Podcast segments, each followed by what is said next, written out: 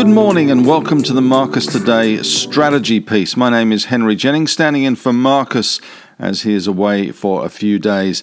He certainly picked a good time to be away because the market at the moment, as we go to this podcast at just past 11 o'clock in the morning, we're down currently 76 points to 6,942, just over 1% building on that loss from the US markets last night, where we saw the Dow Jones fall 256 to 33,821, and Nasdaq down nearly 1%, 128 points to 13,786. SPI futures were pointing to an 86 point loss. We are down around 75 points. We opened around 50 odd points lower and tried to hold it, but at the moment we are slipping away. And all sectors in the market weaker, despite the fact that we did see the iron ore price shooting higher again last night, up another 3.6% to 187 dollars and 75 US cents a ton. So the market not really taking that particularly well and listening to my friend Rocky O'Connor on the television this morning talking to CNBC, he was pointing out that the iron ore producers have failed to really follow the iron ore price since February.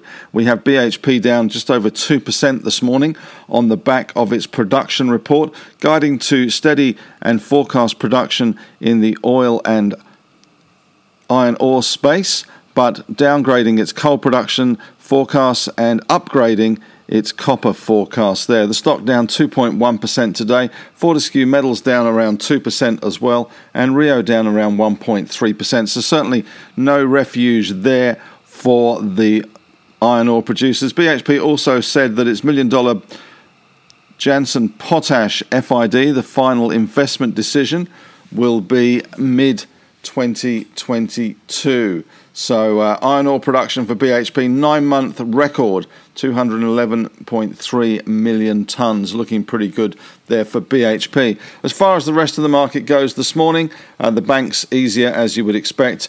Uh, ANZ down 1.6 and NABS similar amount. It is pretty much across the board selling. There are some highlights this morning, and we have seen some uh, quarterly production reports. We've also seen some business updates in the travel sector.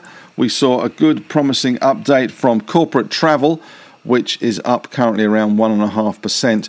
Uh, they had a promising update there. And Helloworld, unfortunately, heading the other way, but only mildly down 1.9% on their update today. Nuix, which was uh, formerly a market darling, also announced this morning that they would miss prospectus forecasts and are currently down 15%. Not a good day to announce that you would miss something on the uh, on the forecast there. As far as the strategy goes, uh, looking at the portfolio today, we're still pretty much invested. The question, I guess, is whether today is a blip down, a little bit of a correction in a market that was maybe running a little bit ahead of itself as we look towards the all time high, or whether this is the start of a turnaround. One canary in the coal mine that has been suggested is the Netflix result which was out in the US after hours. And although the result did beat the uh, forecasts, the number of new subscribers signing on was down below, way below forecast. The market was expecting around 6 million, but uh, came in at around 4 million new subscribers. Maybe there's just not enough new content to uh, get people excited about due to the COVID restrictions. But certainly the upset in the US market and in our market to a certain extent is on the re emergence of COVID cases. US cases have been rising. India is also a bit of a problem at the moment. So, certainly not out of the woods on COVID, and that has upset the market somewhat. So, today in strategy, the big question, as I say, is whether this fall is the start of something bigger and that we should be more alarmed about this fall.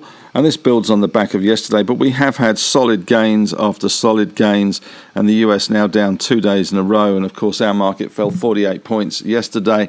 Uh, the VIX, which was trading around that 16 and a quarter level, uh, showing a high degree of complacency, got jolted back into life last night and pushed up quite considerably, up around 8%, uh, hitting a level of uh, 18.68. So well and truly off the lows there for VIX. And gold also slightly firmer as a little bit of risk off money hit it hit the gold market there. But the question, as I say, is whether this is a start of a new trend, and we've seen the top, or whether this is just a pause. At the moment, it looks like it's just a pause, but we're certainly alert to the possibility that this may be the start of something.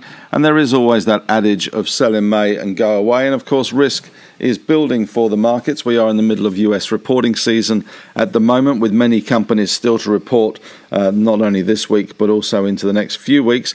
And then, of course, we have the uh, risk in our market with bank results kicking off the first week of May and also the budget on May the 11th. So there is an added degree of uncertainty, and currently at the moment we are seeing a deluge of quarterly reports, business updates as well. So, although February and August are our big periods for corporate results, it is not uh, solely those periods. We do get those quarterly updates from not only resource companies but also tech companies, which are at the moment somewhat under pressure. So, this is the worst day since March. Well, we're only in April, so hardly a big uh, uh, drop, but uh, certainly it is not a good look for the market at the moment and uh, we have seen losses across the board. In fact, the only stock that really pops up as in the green today is CSL, which is eking out a small uh, 0.2% gain in the markets. Afterpay showing a down 2.5% loss on the back of that news yesterday that they are looking at a US listing, which has some concern also about the impact that would have on the all tech index and that ATEC ETF, which of course has a big weighting towards afterpay. I suspect any listing will be a dual listing, and that will be uh, somewhat a, um, a, factor in that uh, ATEC ETF but uh, we've got more to come with the afterpay.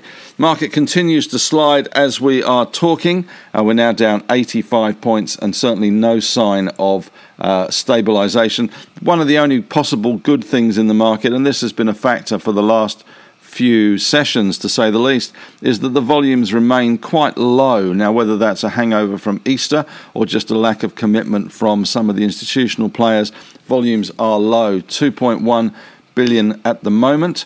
Uh, that's at 11.15. So that's certainly a little bit on the low side, and we've seen that as a factor in the rise. So it's hardly a surprise that we're seeing it as a factor in the sell off.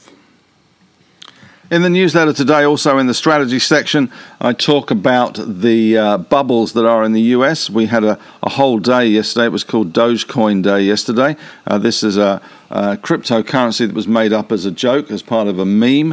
Uh, it's had an extraordinary rise this year, and at one stage, it was up uh, to 33 cents, which it started the year at half a cent. So it's up uh, around 7,000% this year, and its market capitalization was actually bigger than the Ford Motor Company. In the same vein, there is a now infamous deli in New York State called Hometown, which was valued by the market due to its uh, sporadic trading and then its adoption by the Reddit crowd as over a $100 million market cap. It actually belies the fact that there are so many pieces of paper issued as far as warrants go. There are 156 million warrants which are in the money and can be converted into stock. So the actual value, according to the Bloomberg calculations of this sandwich deli in New York State, which has an income of around 13,000 bucks worth of uh, pastrami on rye sandwiches, was around 2 billion. So if the market is not getting a little silly. It certainly is in places, especially in your hometown. So that's about it from me. As we are talking again, the market's certainly not showing any signs of recovery. So we will reassess and readjust tomorrow if necessary in terms of our cash levels and in terms of our risk levels. But for the moment, we believe that this is a slight pullback, vicious as it has been but in, t- in percentage terms, it's still not a huge drop considering we were so close to all time highs. The same applies to the US, of course, although they've had two days of falls. In the big scheme of things, having been at record highs, this is hardly a big factor, but certainly any more coronavirus explosions of cases in various countries uh, would be of a concern and would show the issues that uh, the vaccination program has in terms of eradicating this disease and uh, spooking the market. But that's all from me for today. Thanks very much for listening. Marcus We'll be back next week. I'll be doing another strategy podcast tomorrow. In the meantime, enjoy your day.